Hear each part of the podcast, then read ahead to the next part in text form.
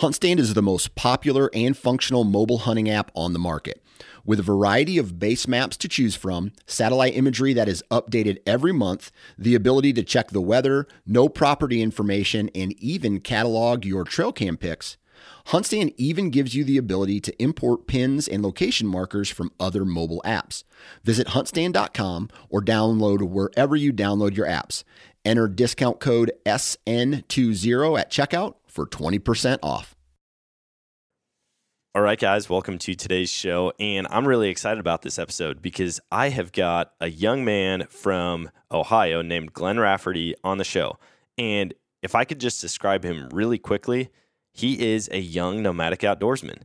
I mean, from the time he was 16, he decided, I'm going to go and hunt a bunch of different places. I'm not just going to get stuck on my home property or in my own little area, my county in Ohio. I'm going to go all over the place and hunt as many different things as I can. And so to dive into some of his stories of things that he's already chased after all over the country is pretty awesome. Not to mention, when he is at home, he's going around and knocking on hundreds of doors a year to get permission. He's passionate about getting new hunters out there. And so, all around, this is an amazing episode. I'm excited. I hope you are too. Let's jump into the episode with Glenn. Like, he was doing things that were just badass. That was one of the coolest moments of my life.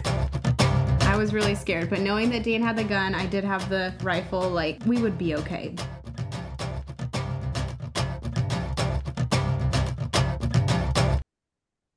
All right, guys, welcome to today's show. And joining me on the show is Glenn Rafferty, an outdoorsman from Ohio. And man, I'm excited for this episode, man, because you you hunt all over the place. And a lot yeah. of people from the Midwest, especially anywhere east of the Mississippi, honestly, they just I feel like people easily get stuck in their area. But you've been fortunate enough to travel all over the place. So thanks for hopping on, man. It's gonna be fun. Thank you for having me why don't you uh, share with the listeners maybe what it is in the outdoors that you do, where you hunt, and how you got into it?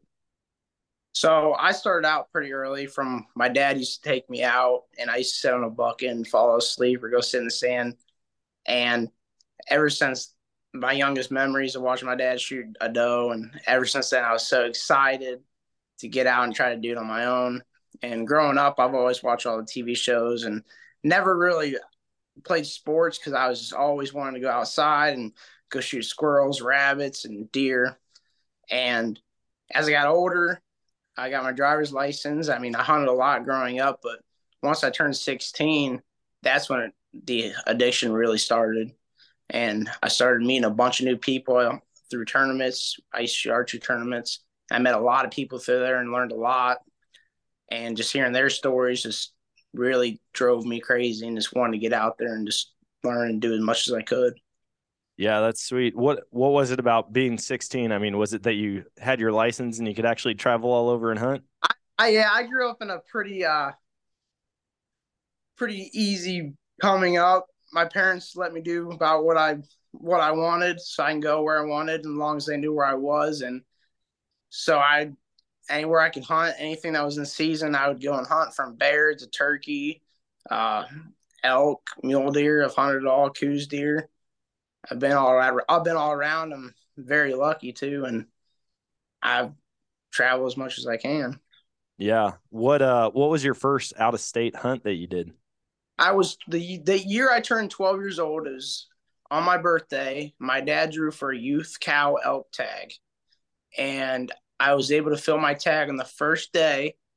We had a fabulous hunt. We seen a lot of elk, and I, I mean, I was it was something so different from the Ohio whitetail and the Ohio turkey. And I ever since going out west for the first time, I fell in love with it out there. It's just such a different environment than it is back home. And just seeing those big animals roam around is just incredible. Yeah, I mean, the addiction really hits once you realize how quickly you can get out of state and go hunt something else. But I mean, that's a big change. Elk versus, you know, whitetail in Ohio. Oh yeah. We did a little bit of West Virginia deer hunt too growing up. Uh, maybe right before I went on that elk hunt, but the first big out of state hunt was Colorado. Yeah. Is that now these hunts that you go on out of state, are those hunts that you do every year now? Or are you still exploring new states or kind of gave up on some? Uh, we try to go, or I try to go. Me and my dad usually try to go on our own hunts together once a year for something new, whether I have the gun or he has the gun. But me personally, I'm trying to go as many different states as I can. Doesn't matter what it is for, whitetail, turkey. Uh, we're just trying to see as much land as we can and just enjoy it while we have it. Yeah. Did it, did your dad hunt out of state quite a bit, or was it really when you when you were kind of of age that he started exploring that stuff? So growing up, my dad hunted a lot, and right when I started hunting, he slowed down just so I can start hunting more. He mostly focuses on the business now and just helps me out and helps find areas for me to go. But growing up, my dad did hunt out west quite a bit, and he's a part of a lot of out west hunts. And he shot a couple. He shot a nice bull out in Canada, I believe. Uh, nice six by seven, and I always seen that growing up, and I've always wanted to get out in there and chase them. Man, everybody's got that person in their life, whether it's a parent or a neighbor that gets out and hunts, and it seems kind of unattainable as a kid or even in high school. For me, you know, it was the landowner who let us hunt whitetails on his property. He would always come back and he's like, Oh, just got back from Colorado muzzleloader season. And I'm like, What? Like you went all the way to Colorado? Isn't that like a thirty thousand dollar hunt, you know? And hearing about how easily you can get a tag out there. There's so many out of out of state tags that you can pick up. And it's not just in Colorado. There's things like that all over the place. But hearing that he would he'd sell his dairy cows and he'd go out there for a full month with his muzzleloader or with his bow, you know, depending on which year it was. And he's like, I just camp out for 30 days and I'll resupply halfway through the trip. I'll go into town and get some more rice and beans. And he would just go out there and chase after them. And that was always such a foreign concept to me because just like you, and just like probably a lot of people listening, you know, that five gallon bucket, you got well acquainted with it growing yeah. up. You sat on it, you just waited for a deer to come, hoping yeah. it was a good one. And yeah, once you start branching out, it changes everything. Absolutely. And as I started getting a little older, I started really getting into like finding and chasing big mature whitetail because I live in Ohio and I'm very lucky to have a lot of permissions that I've knocked on and gotten, and we own some land ourselves. And my dad growing up, anything that was, you know, decent, once gun season came, he'd shoot and I'd shoot I'll shoot my does early, but once I get my does out of the way, I'm really trying to target one Pacific deer. And it's it's been up and I've had a lot of up and up and downs and but we're trying to make it work. I'm trying to get better at it, but I've killed yep. a couple bucks last year. I ended up shooting a deer that went just under 160 but uh, opening day, uh, I was watching this deer for two years. I had come in, and he was four and a half year old, roughly around like one. It's probably around one seventy, and he came in opening day, and I just I let my nerves get ahead of me, and I took a shot, and it wasn't the best shot, and I tr- I had good blood, really good blood, but we tracked it for two, three hundred yards, and just never gave up. And then we came back two days later with a group of guys and we grid searched it and we couldn't find it. And then a week later, I ended up having it on trail camera again. He was good. And he ended up getting killed by a neighbor later on that year. Oh, oh man. That's when you go, hey, it's first blood, man. First blood. Yeah. You know, that's my deer. that was a big one. He was he was nice enough to call me because me and him are about the only ones that can hunt this hunt anywhere near this big park and he was nice enough to call me and I came out and checked it out and it it was pretty it was wild. It was cool though. What was the verdict? Where uh where was your shot placement on it? Actually I I hit almost right in front of the shoulder at and so he's he's cording away, walking away, and I hit right in front of the shoulder and it came out like through the neck, the bottom of the neck, but nothing there grabbed and yeah, it was just all meat. Oh man, that's that's a bummer. Like I've never even had a shot at a deer that size. So, you know, uh, I hear the stories and the heartbreak, but honestly, it's you know, a learning lesson and each, hunt like that you grow from. Um what so what did last season look like for you as far as all the different hunts you did? Last season, I went I went to New Mexico in October, and we went out for bear because I've went on a couple bear hunts growing up, but we never had luck with dogs. And we went with an outfitter out in New Mexico. And the first day of the hunt, we weren't even in New Mexico for 24 hours. We ended up having a big cinnamon bear come in. I was able to harvest that with my bow. That was that was pretty cool. That was the first look at bear, and just how they did it out there was a lot different. And New Mexico was beautiful. Well, yeah, what was that like? Break down that hunt for me because I've never. The southeast is a pl- or the southwest is a place that you don't necessarily think about for bear. You know, Pennsylvania, the Virginias, like uh, Kentucky, they're all places that have great bears. Even the Northeast, but like the Western states, the mountain states, it's awesome. But the Southwest, I just feel like is kind of uh, a less known about uh, part of the country as far as bear hunting. So in New Mexico, they have the color phases. They have the cinnamons and the black bear. And I was really wanting to kill a cinnamon. And so we met up with an outfitter and we talked to him on the phone and just kind of like got the whole deal about the whole situation. And he ended up sending us a pin on onX to go to the camp. So we started heading down New Mexico. We drove straight there, 28 hours. And we're following this pin through the national forest, trying to find the camp. And we couldn't find it for a good couple hours. It ended up being right off a trail that we just kept passing. And he kept he put a red marker up top on a tree that we were supposed to find, but it was not very visible at all. But we got into camp that day, and he was showing us bears that they shot within the weeks past because he he stays out there for months. The whole bear season, he'll stay out there and just have new people come in, new people leave, and so he's talking about our how successful it could possibly be, and so we all went back to the camp. We ate and went to bed. And right in the morning, we struck up on a bear with dogs. And we were on that bear for probably two and a half hours. And the bear went tree for a while. And the dogs came run to us. This bear came run full ass. They're yelling about getting the gun, getting the gun, because I wanted to use my bow. So they came in the gun, but right when I grabbed the gun, the bear ended up treeing.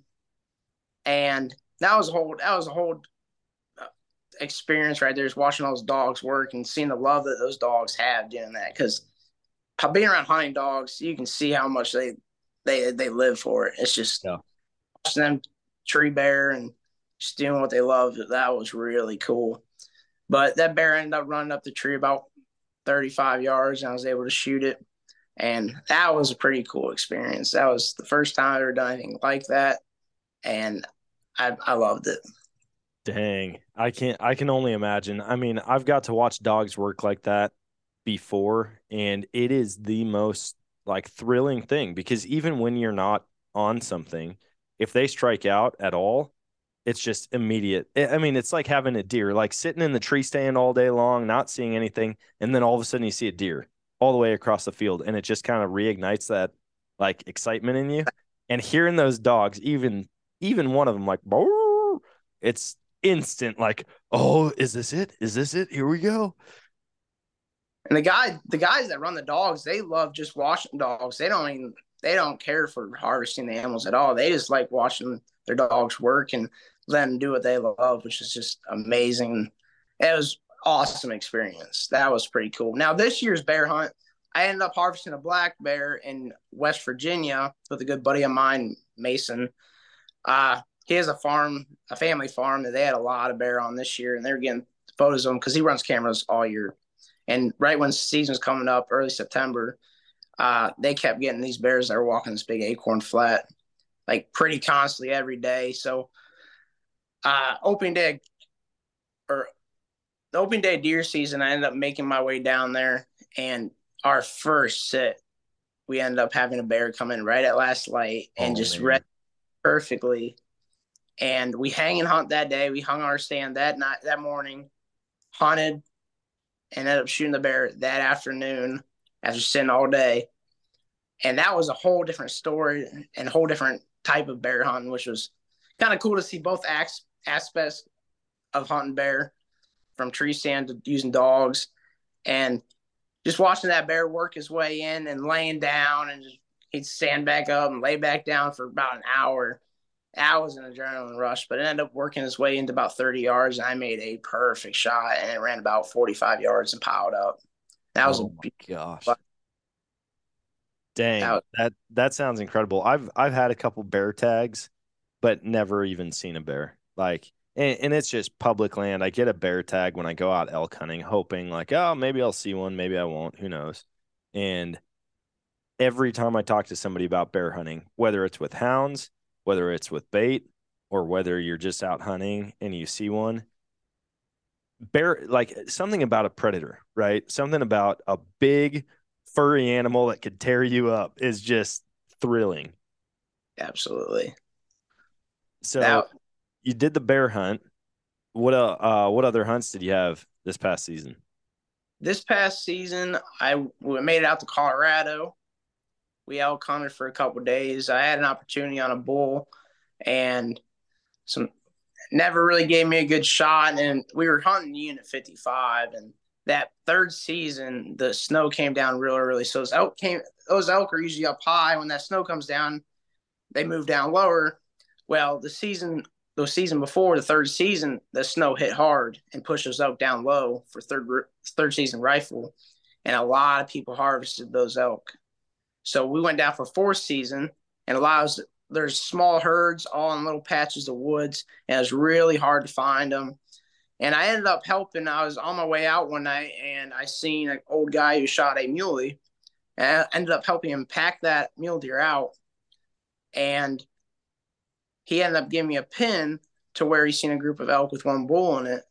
So that morning, me, my dad, and one of his buddies ended up making our way to that pin. And right at first light, we ended up seeing five cows and that bull run down. They sat into a group of pines, and there's only one way in the pines, really, and one way out. So we ended up sitting on the way out for those elk to get out about 400 yards away. And we sat there for about six hours. And after six hours, the first cow ended up walking out and run up the hill.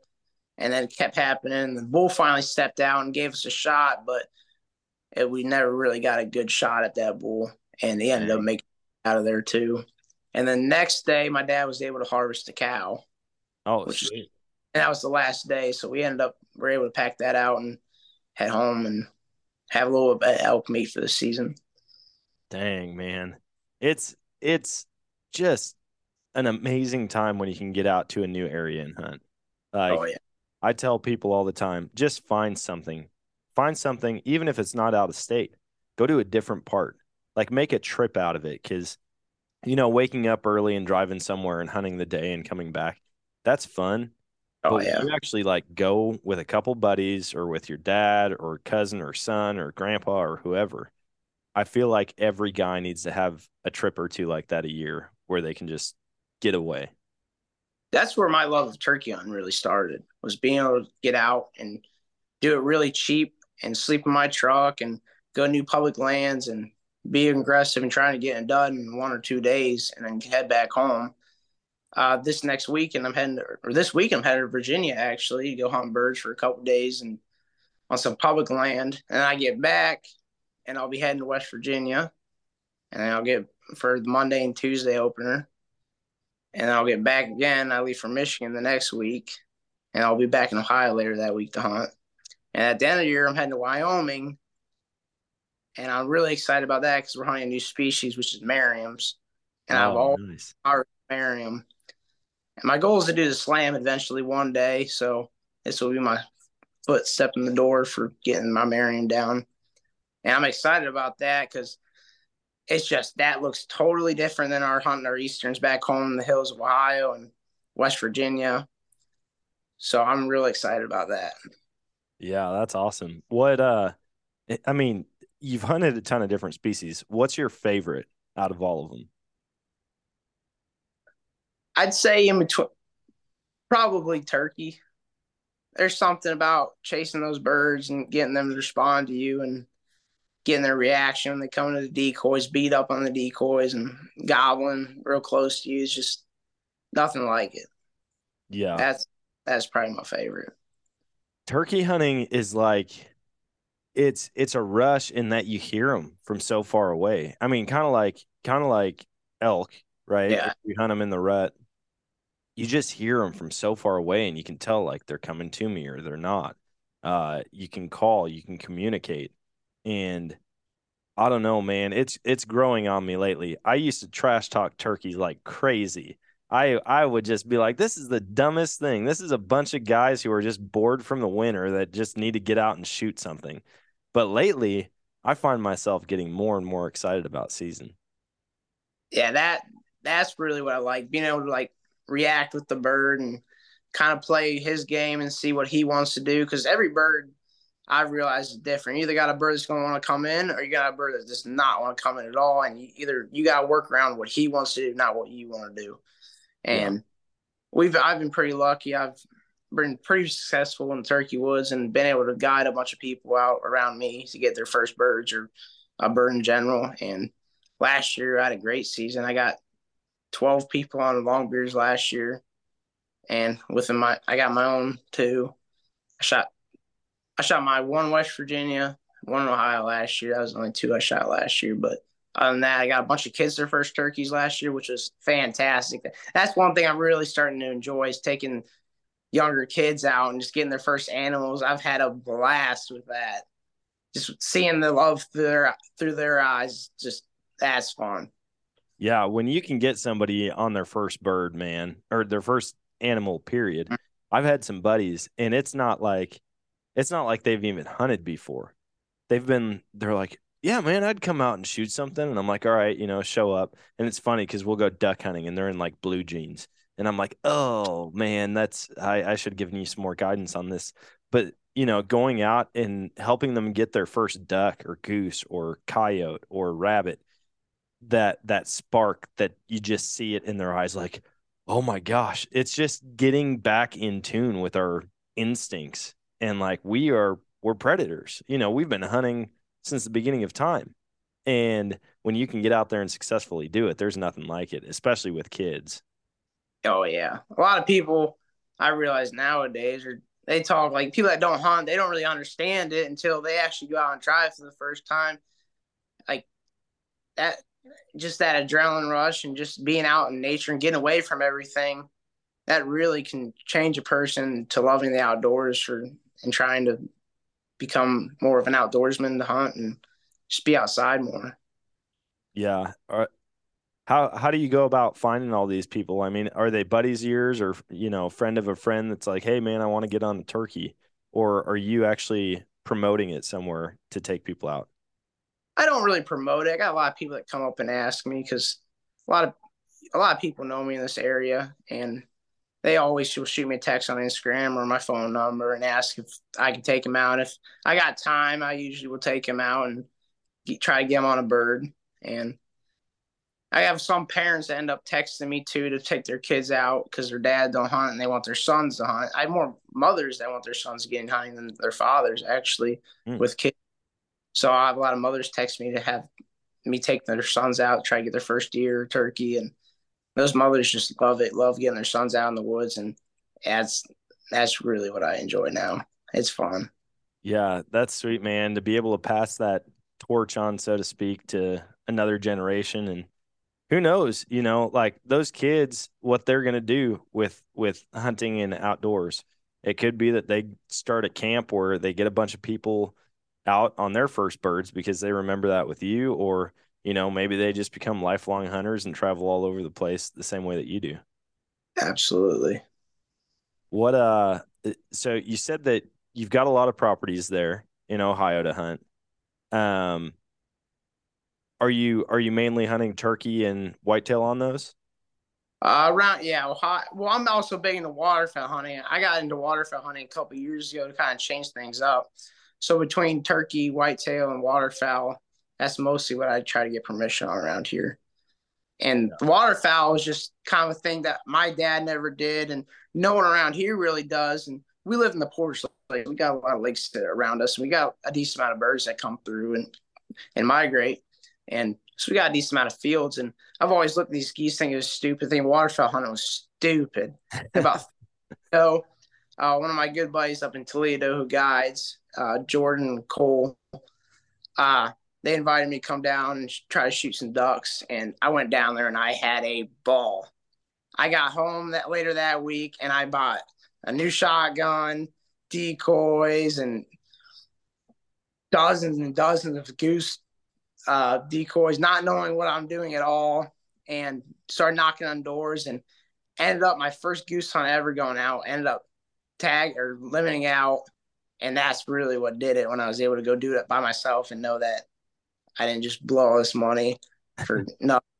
And I ended up buying a boat later that year too, and from there I was camping in my truck at boat launches and sleeping in the marshes and just drive around knocking on as many doors as I can, trying to find big feeds and just getting people out there with a bunch of buddies and try to see if we can all have some fun and shoot some birds.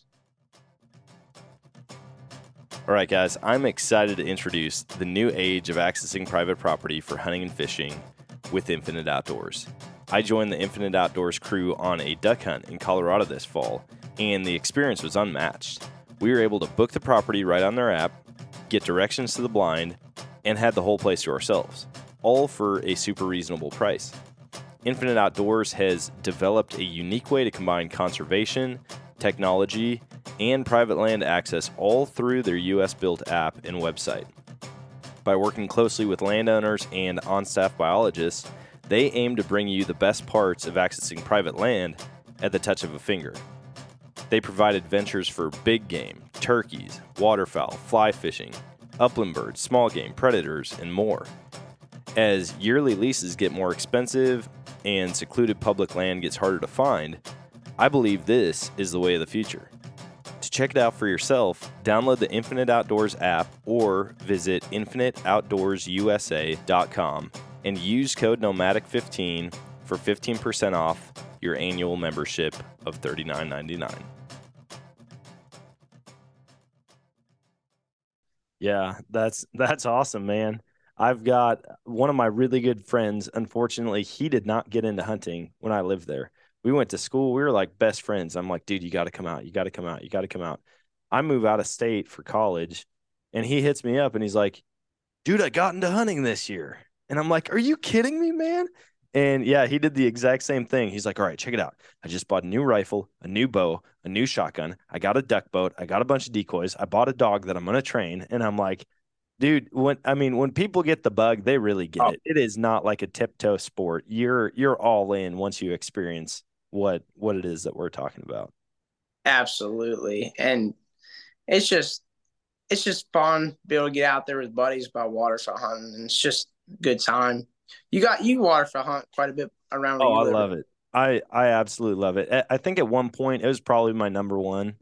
Like I just was eaten up with it. Like it, being where I'm at here in Southwest Missouri, and I say this quite a bit on the podcast, but it's just oh, yeah. not the greatest area for waterfowl. Like if you can successfully get birds here, it like you're doing something right because there's just not a ton of them there's a decent migration, but they seem to split right around Southwest Missouri.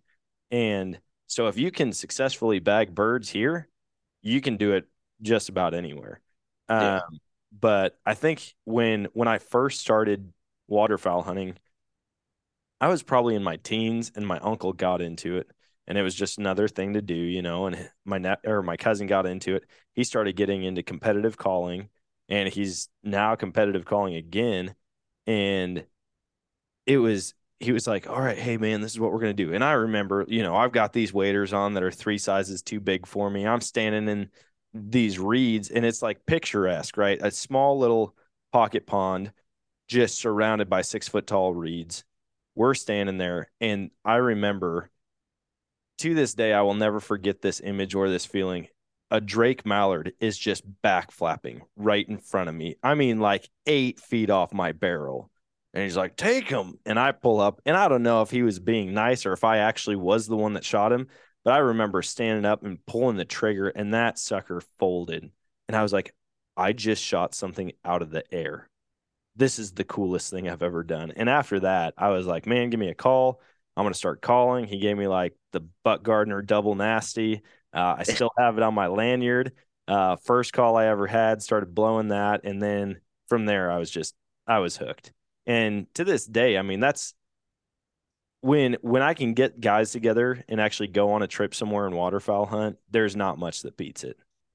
Oh, absolutely. We had a we had a group of guys around my area. There's a lot of people that hunt, and we had a group of guys that went out South South Dakota this year, and they went and hunted on a bunch of the public land that's private land that's not posted. Because in South Dakota, if the land's not posted, you can hunt on it. And they went out to South Dakota, and they ended up they ended up doing really good on some land they found on a couple couple big fields. They ended up shooting their limit of field ducks every day and a decent amount of snows and specks. And they just did this on a weekend. They drove down on a Friday all night and hunted Saturday, Sunday, and came home. They did they did good, and that's one thing I'd really want to go out and do is just do it on your own. Go out west and try to get on some different species. In Ohio, we don't get very many snows or specks we get occasional speck that comes through or snow, but not like it is out west. Yeah, the the thing about waterfowl, man, you can find them in such crazy landscapes. I would have never guessed it. We were at like ten thousand feet in the mountains on a mountain goat hunt, and there were gadwall and teal hanging out on this like dammed up creek. Uh, there was a giant, like hundred foot long beaver dam, and then it looks like looked like a flood kind of washed even more debris in but there were birds landing on it. And i'm like dude you know how cool that would be? Like a couple buddies to pack in here you know hike in 10 miles set up camp on this trout stream and then shoot ducks and just have like a cast and blast for a few days. That would be amazing. What state was that in that was in colorado but who drew the mountain goat tag my buddy sean he's the luckiest human being alive. I'm waiting to get the call. I just know this year or next year he's going to draw his bighorn because he drew his he drew his moose first. He called me up.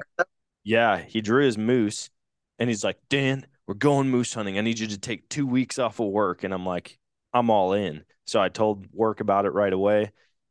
Not the next year, but the year after that, he drew his mountain goat tag. Calls me, Dan, I need you to take time off work. We're going mountain goat hunting and then uh, he didn't draw last year. I think his dad put in for a bunch of stuff, and he wanted to help his dad get uh, a few animals, and so um, I think this year he put in for bighorn, and we'll see if he gets it.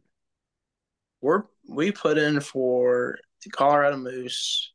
Uh, I put in for mule deer tags, uh, and I drew for another point for uh, bighorn, but mostly I'm just trying to shoot a mule deer this year with my bow if I draw a tag or not. I drew on some harder units, so I'm probably not going to draw, but I just want to build my points up because I want to get on unit 55. That's a really good unit for big mule deer, and but it takes a lot of points to get in for a non-resident.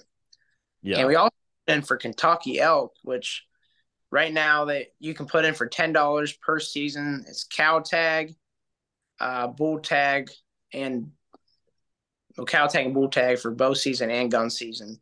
And it's like 10, 30 bucks to put in for all three. I mean, it's not very successful, but if you get in, is it, if you get into the draw, then you should shoot your bull.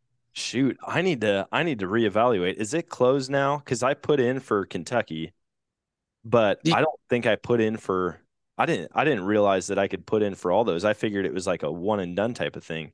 I just didn't read, read up enough about it. Did you put it for the Kentucky elk? Yeah. Okay. That ended that ends I think the 10th cuz different than the Colorados and the out west uh, ending dates.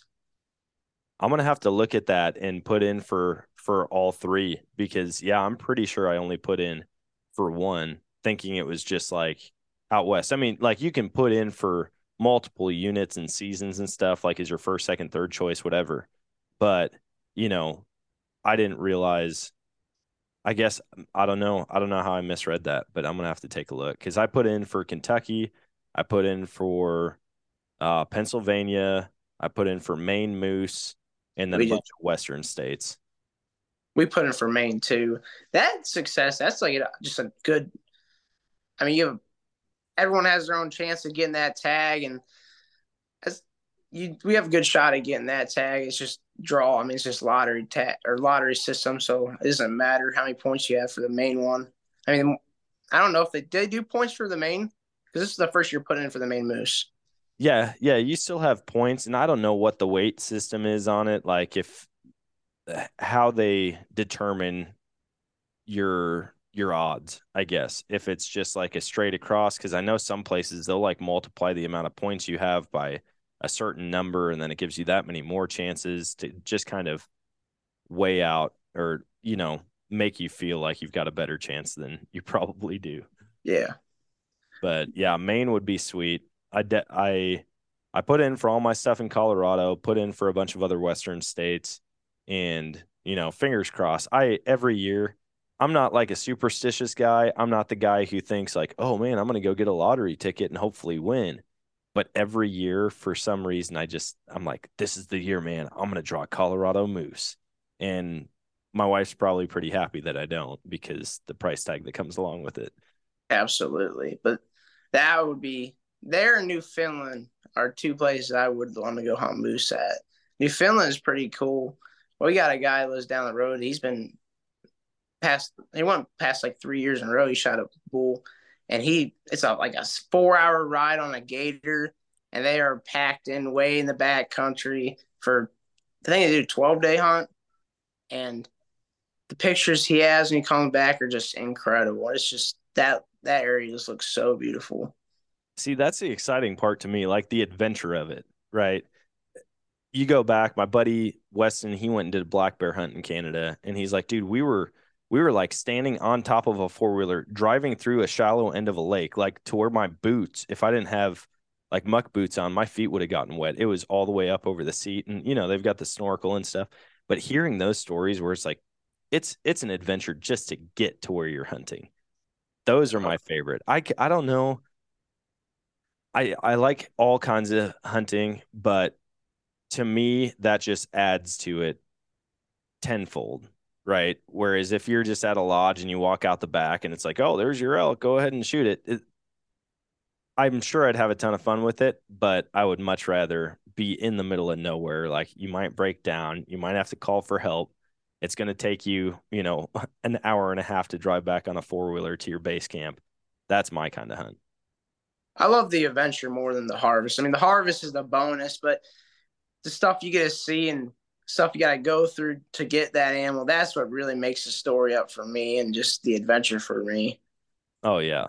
I'm sure. Uh, so I get asked all the time, like for people that I talk to in person and I talk about all the hunts that I do, they're like, what do you do for a living? Because not everybody gets to travel and hunt all, all over the place and I feel very fortunate and blessed. Uh, I'm sure you probably get that question, and I've got a feeling there's listeners going, "Dude, what does this guy do? I mean, he's hunting all over the place all the time." Uh, I'm in high school still. This is my last year. I'm, I'm a senior this year in high school, and I started this as a freshman in high school. I was 16 as a freshman, and I missed a lot of school, but our school went to online, so I was able to keep up with school on the computer. So I would do as many trips as I could either down south in Ohio, knocking on doors, out to West Virginia, or out west, to take a week off, just go out west. And I just take off school and I would just go and just try to enjoy life as much as I can before I have to go and work my life away a little bit. Dang, I didn't realize you were still in high school. I I picture you now like sitting up in a tree stand or being out west somewhere with the green screen and you've got your computer like looking for an elk and trying to convince your teacher you're sitting in a room somewhere when we started doing zoom when covid hit uh, that was when my time really shined because we had that whole year of school off it was all online so we'd zoom in school or zoom for school and there's a lot of times where i'd i'd be hunting while i was on zoom i'd throw an airpod in and the first day of Ohio deer season, I went out to go fill a doe tag, and I zoomed me spot and stalking a doe on Zoom, and I was able to shoot. I shot that deer on Zoom, spot and stalk, and my teacher told me that I was allowed to take class off for the day and go get the deer, which was. and she wrote a whole story about that on her Facebook page about how she just loves teaching because every day is different. And then I've waterfowl hunted a lot on Zoom and turkey hunted on Zoom as well. that is awesome. I've I've never had to be on a Zoom call when I'm out hunting, but that is yeah, that's quite the story. Being on Zoom for class and shooting a doe. That, but mostly for school, I would every weekend I'd try to. I mostly after school I'd go to work, and after work, if I had to go check cameras, I would do most of that stuff if I had to in the dark, and it sucked. But I'd have a lot of spots where I'd be running ten to fifteen cameras, and I, with school and work after school, it was hard for me to go and do all this stuff in the daylight. So I'd hang stands in the dark, and I'd go put corn out in the dark because the high were a lot of bait, and I'd do everything in the dark and during the weekends. I'd say my better spots for the weekends if I had to go work on them, but a lot of the urban spots around here because I do do a lot of urban hunting. Yeah, and I hunt some big land down south, but a lot of my hunting's urban because a lot of these a lot of these big deer in Ohio they are a lot they feel a lot more comfortable behind houses because yeah. there's not pressure around there. But they know to move they know when to move, and that's like dead middle of the night. And every once in the, uh, every once in a while, you can catch a movement with the rut coming up, and just or if the weather drops cold. But a lot of times, you got to hunt those funnels behind houses, and I've had a lot of success chasing whitetail in some urban spots when it's just like a funnel between houses, and the deer are moving between the houses, and that's that's probably my favorite type of whitetail and just being close to like the houses and everything just that whole environment is just a lot different. Yeah that, that seems like it'd be a weird feel to it uh being that close. But hearing about all these different hunters all over the country and i i know a guy here in springfield that he does the same thing and he's like dude you'd be blown away by the type of deer that are hanging out right behind the mcdonald's or right behind a boat dealership and he's like, and they're so patternable. You know, they're on five acres and that's it. And so you know exactly where they're going for food, water, and cover, and they're going to do it the same time every single day. Yeah, it's just matter. You can get a good access point where they don't know you're in there. Yeah, that's the big thing about hunting these urban spots. You can get if you can get away with getting in there and getting out without being detected, then you have a really good chance of getting shot at that deer. Yeah, this deer, my biggest deer behind me, that one, I ended up shooting him on a 15 acre piece. And I, that spot, I knew where he was bedding. And I was able to slip in because the property is just a big hillside. So I just walk up the hillside and it flattened out to a big oak flat and big, thick uh, thorn bushes. And I was able to slip in, get my stand up, and I was like 40 yards from the bedding. And the first night I hunted him, I was sitting, I had a camera out, I got a photo of him running some does and I was out to eat. And I left the restaurant, gave my card to my buddy, said, pay for my food, I'm leaving. So I ran back home, grabbed my, grabbed my bow, and went out to the property. And I ended up seeing this buck the day before I shot it. He ended up running into 20 yards, but I just did not have a window and I was not trying to make the mistake because the same, I just wanted a good shot before I was going to take the shot. And I just made a decision not to shoot it, and I just let it work these does off. And watching him chase these does, had a couple other like 130s, 140s come in, and I was just holding off this deer. So the sun started going down. I was like, I'm gonna get out early. I'm not trying to bust anything for the morning. So I got out of the stand early. And that next morning was when time changed, and I didn't realize that. So I ended up getting in the stand a little bit later than I'd like to and that was a cold, crisp morning. It was actually pretty slow. I didn't see my first deer till about nine o'clock. And about nine o'clock, I had a group of does work his way in, and I heard something like rustling in the back. And I look back, and all I see is just him coming up the hill. And he came running over, ran these does right under my tree stand. I ended up shooting this deer right under my tree stand, about one yard away. And he ended up running up hill and expiring up there. But that was one of the most adrenaline filled hunts. All right, guys, if you've been listening to the podcast, I'm sure you've heard me talk about the helicopter hog hunt that I did down in Texas. Now, I went down there with Rogue Texan Outfitters, and Landon and Brandon, the owners, put us on the animals. We killed 150 pigs and 19 coyotes just from the air. On top of that, we went out thermal hunting at night and got up close and personal to more hogs. I didn't have to worry about bringing guns or ammunition because all of that was provided for me, and it is to this day the most action packed day of hunting I've ever had. I stand by what I've said in the past, and that's that helicopter hog hunting is the funnest thing that you can do with pants on. In addition, they offer sandhill crane hunts and predator calling.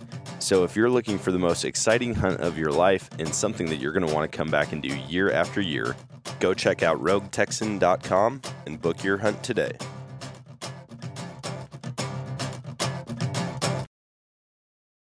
Yeah. Jeez, man. That is that's nuts. I I have not urban hunted yet.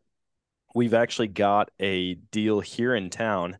It's the Springfield Nature Center and they give out like a handful of tags every year. You have to apply for it and you can build points. But I've never hunted there. I used to hike there all the time and you walk around and it's hilarious because you'll be three feet from deer. Like you're on the trail and the, these deer are so used to people and part of me is like man there's no it's not really a chess match at all. Like you've you've got a bow in hand and you could literally just walk around on the trails until you see a deer that you want to shoot. But there are some monsters that get pulled out of that that property every single year. And so i'm like would it be worth it to draw you know or would i feel like i didn't do enough? Whereas what you're talking about these things are used to human presence but not used to pressure as far as hunting goes and so like you walk in there at the wrong time and you bump them out who knows what they're going to do I mean, if you end up bumping one of these deer out, I've noticed that either they go strictly nocturnal or they just disappear. Yeah. And and usually if you only got one shot of these deer, which I've hunted some bigger properties down south where I've had a mistake happen and I've ended up having the deer come back in. But these urban spots, if they feel any pressure at all, they just get out of there. Yeah. Man, I I've got to try that. I've got to start asking for permission around here because I know there's a lot of spots real close to town or in town where I mean, it's like you can't you can't go a night without seeing a deer. You just drive by a come and go gas station and there's deer all over in the field next to it. That's how it is around here. There's a couple spots up north of us and you drive around this developments and there's 150s, 160s bed down sidewalks, but Oh, nobody gosh. and it is it's just cool to go out there and watch them but there are some giants up there that they have no pressure on them. If you can slip into a spot to be able to hunt them, then you would shoot a big one every year. Yeah. There's all up there. Are you uh this year do you have a group of bucks that you've been following that you're going after this this season? This year was my probably my hardest season for having pretty big mature whitetail. I had a couple deer that I was following that were about in the 145, 150s, but they were pretty much nocturnal. They would never break daylight. And they were mostly spent a lot of their time on the neighbor property and would not come over to my property till about sundown. And when I was on my way down to Colorado, I had a couple of my hitless deer show up in daylight. As the course. only did I had those deer show up in daylight was when I was in Colorado. So when I got back home, I started hunting a new property. I was down south, had no history with it. Had a couple nice deer show up. As season started getting closer to an ending, I ended up having a decent 130s eight point come out. And I was able to shoot that. I was happy with that because I was ready to go out and start waterfowl hunting because it's hard to get out waterfowl hunt and deer hunt all at the same time. Yeah. Yeah, that's I mean, it, it's tough. The fall really throws you some curveballs when it comes to different species being open. Because like you want to hunt them all, but for me, it's really hard to walk away. If I see a deer, like a mature buck, in daylight, like it doesn't matter what trip I've got planned. My problem is I always same thing with you. I'm heading out to Colorado to hunt something. I'm heading out to a different state to hunt something, and all of a sudden, that's when the buck shows up in daylight right in front of my stand and it drives me freaking crazy. It's like they know. It's like they Oh. watch me drive out of town and they're like, "All right, we're free. We're clear. We can hang out until he gets back." I had to turn my camera off this year when that happened because he stayed around there for about two hours past my stand about oh, six or. Oh, no. I just shut notifications off. It hurt too bad. I was like, I'm going to Colorado. We're gonna get chase some after some elk and enjoy this time and not worry about the whitetail back home because I ended up starting stressing about it, trying to trying to get in front of one of these whitetails where it, it drives me nuts if I can't get a chance. And this year they whooped my butt. They did. Yeah. Dang, man, that sucks. Are you uh are you filming your hunts or documenting them somewhere? This was my first year ever starting to film, and the one day I didn't bring my camera out was when I ended up shooting that buck. but I started filming. I filmed my bear hunt. I filmed a couple kids shoot their first deer, and I'm starting to get into it. It's just hard to learn that discipline of taking that camera out setting it up, and just a whole new responsibility going out in the woods. Is learn to film and worrying about the camera before the shot is just I'm not that good at it yet, but I'm trying to get better at it. I gotta get a better camera arm. My camera arm, my guy's just some cheapie and it moves a lot and about. I I did that for a couple years. I had a like a cheap. I, I don't know if I found found it at Walmart or what, but I mean it's like a Mojo stick, like bolted together. You know, you screw it into the tree and then it just pivots and it hardly does its job. And uh, yeah, I ended up getting a nicer camera arm, but I'm still I still struggle. Like I had to hire my buddy. He's going to start following me around on hunts because I get out there and as soon as a deer or any animal shows up, that camera might as well not even exist. I'm just like, it's go time. I'm going to shoot this thing and I always forget to hit record. Yeah, I I'm just not good at that. I really I I'm good buddies with the legendary TV show. Uh, they have a hunting show on the Outdoors Channel. They live not too far far from me, and they care way. They were just down uh, Florida this past week, and they didn't shoot a bird this weekend because they wasn't on film, so they wouldn't shoot it. And I, I, just don't have that discipline. I, if I had an opportunity on a bird, I'm going to take it, and I would not worry about the camera. See, and I don't understand that. I mean, if if you go down there to hunt, and it's like, all right, I can either get a bird and not get it on camera, or not get a bird and still have no footage, I'm shooting the bird. You know, at least you don't come back empty handed. Yeah, at this point for them, it's kind of their job now. So I yeah. guess, that, but I, I don't got that discipline of trying to worry about the camera more than the hunt itself. I'd I'd rather try to enjoy it in person more than the camera. But yeah, I'm gonna try to film my next couple whitetail hunts. I'm gonna film all this turkey season. I'm gonna try to film Wyoming and everywhere I go this year, just trying to get better at it. But just so I have something to remember those moments later on.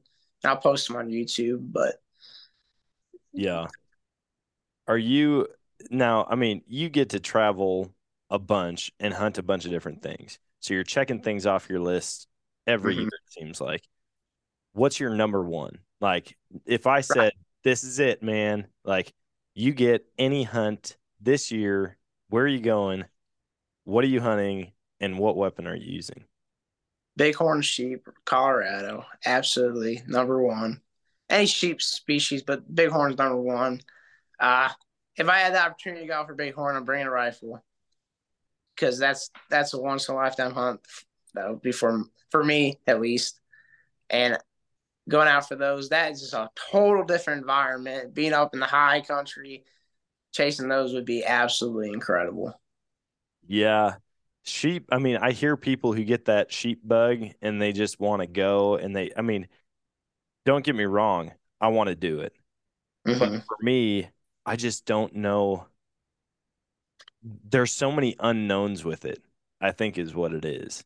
Like the gear that you use is different. You know, you're not taking the same stuff as you would just elk hunting. You're you're having to traverse terrain that like I think elk hunting's hard sometimes where I'm like, man, this is tough.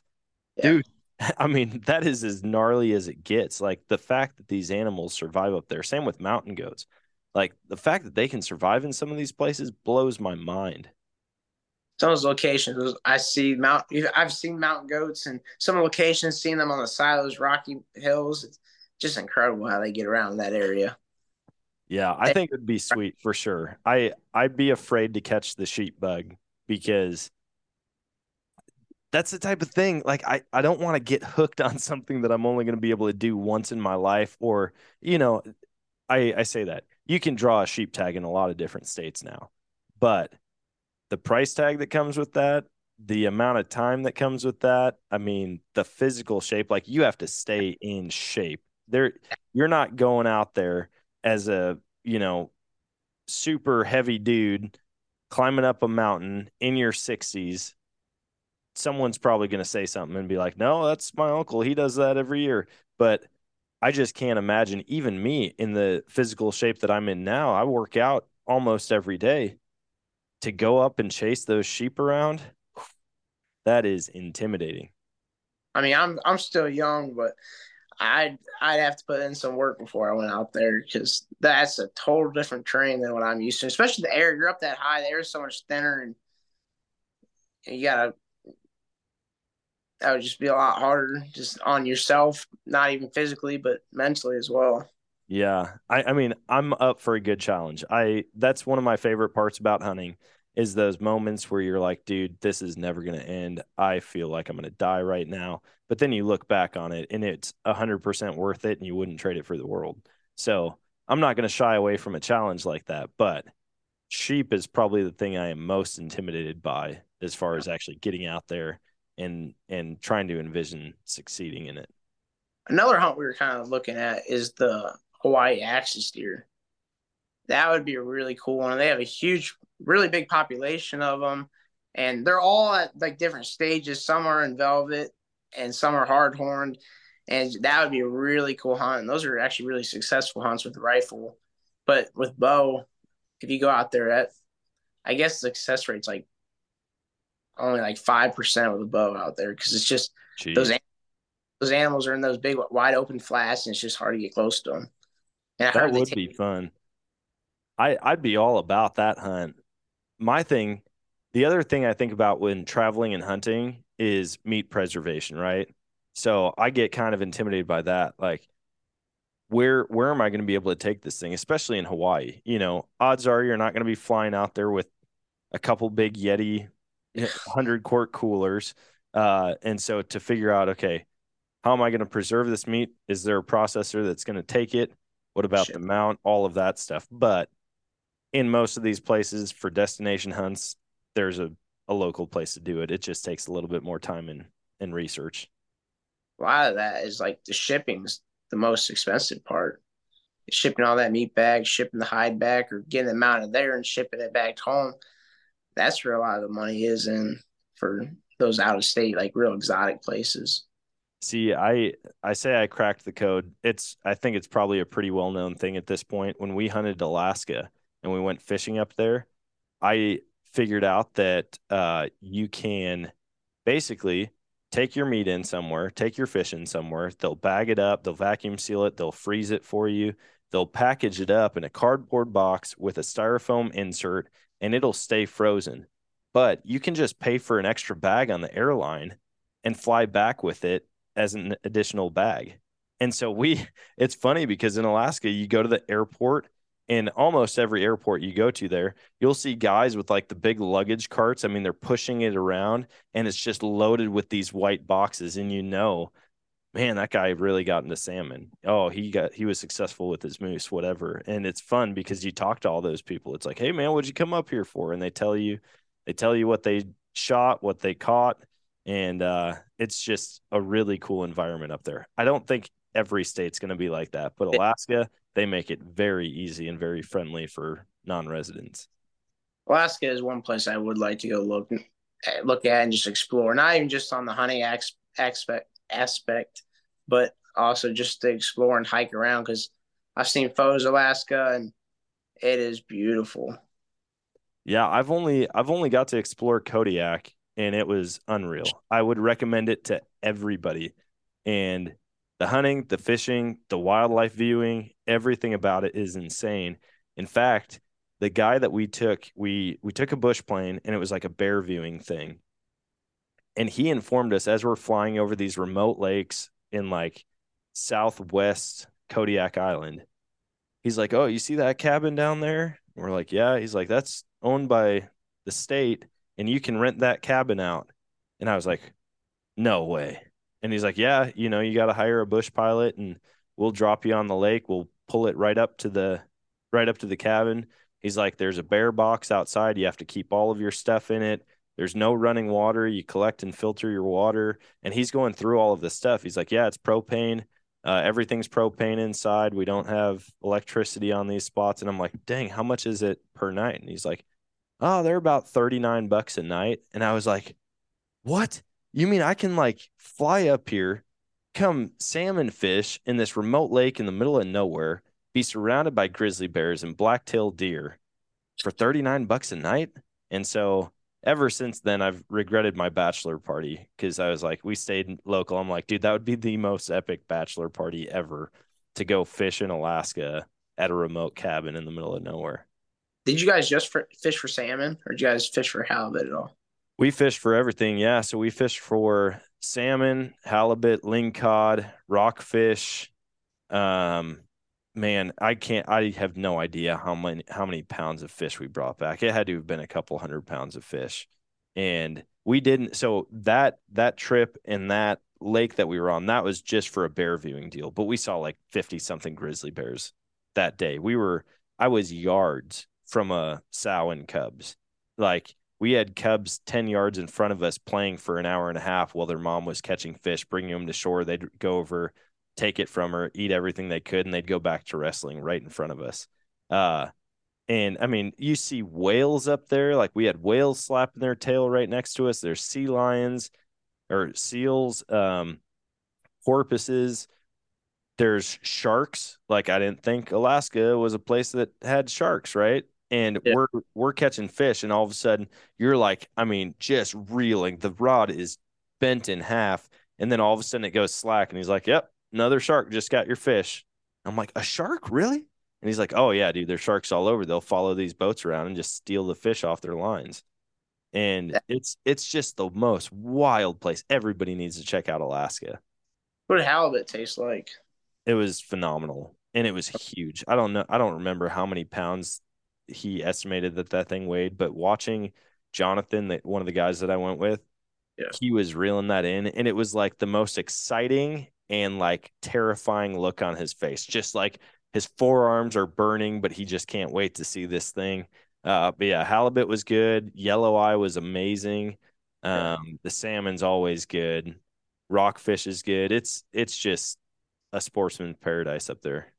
Absolutely. During the off season, we we try to make our way down the Keys every year, and we do a lot of offshore offshore fishing out there and shark fishing out there, and catching those groupers and snappers off the wreck. That's that's a blast out there too, doing that. See, Alaska is the only place I've ever like deep sea fished. And so I want to get down to Florida. I mean, we go to Florida all the time. And the fact that I haven't really hunted or fished anything in Florida, I still don't understand why I made that choice. But I can't wait to get down there. Seeing those Goliath grouper Oh yeah. My problem is I just I get I have such an addictive personality to where like if I get into something, I'm going all in. So if I start shark fishing, if I go spear, spear fishing, I think is the coolest thing ever, and I haven't done it yet, but I want to so bad. And I, first time this year. Oh man, that that just blows my mind. But I will say, I'm not afraid of sharks. But yeah. those Goliath grouper are the most terrifying fish I think I've ever seen. Like the size of them, they could just swallow you whole. They're they actually opened up a tagging system so you can harvest one a year or something like that. Or it's a draw system so you can actually harvest one and take it back and eat it. That would be an awesome thing to go and do is catch a big one, go and harvest it, and because there's a lot of meat on those. Oh yeah, and that that was halibut too. Halibut just had so much meat. You get four monster fillets off of them. And I I did not catch one. I haven't caught one in the two trips that I've been up there, but I can't wait to actually get up there and do it. Yeah. What uh before before we hop off, I know we're coming up on an hour. Um before we hop off, why don't you share with the listeners where they can find you, where they can follow along, where they can see some of the footage that you that you took this last season? Well, you can always follow my Instagram on Raf underscore Boo. Uh, I post most of my stuff on there, just wild game and everything I hunt and all my travels. Uh, also got a little YouTube channel started called Next Generation Outdoors, and we've posted a couple videos there, but we're trying to get some more videos going to be able to post up there. We got a video of my, one of my buddies, Mason, shooting a 200 inch whitetail out in in Texas this year, and that was pretty cool experience. So that should be up eventually. We've had the footage for quite a bit. We just got to get sit down and actually edit it. Yeah, I'm excited to see that, dude. A 200 inch whitetail, man, that's no joke. Like, yeah, seeing seeing the statistics. If you look at the statistics of how many people actually shoot like a Boone and Crockett or a Pope and Young buck with their bow, it's very low. I mean, there it's like 10% of people in their lifetime ever even shoot that. And so then I can only imagine what the what the odds of shooting a 200 incher are. his goal was just to go down and shoot like a 140s, and he ended up shoot. Uh, he drew back on like a 140s, and his bow ended up hitting the blind or something. His arrow went right over its back, and I think the next day that deer ended up coming in. They never seen it before on the farm, and he's able to see absolutely pinwheeled it and went like 40 yards and crashed. Yeah. Jeez. That was a big Texas deer. Yeah, that would be sweet. Well, dude, I appreciate you hopping on. I feel like we could swap stories for quite a while, but uh good luck this season with all your upcoming hunts and uh we'll keep in touch, man. We'll have to get together and do a hunt at some point. Absolutely. Thank you.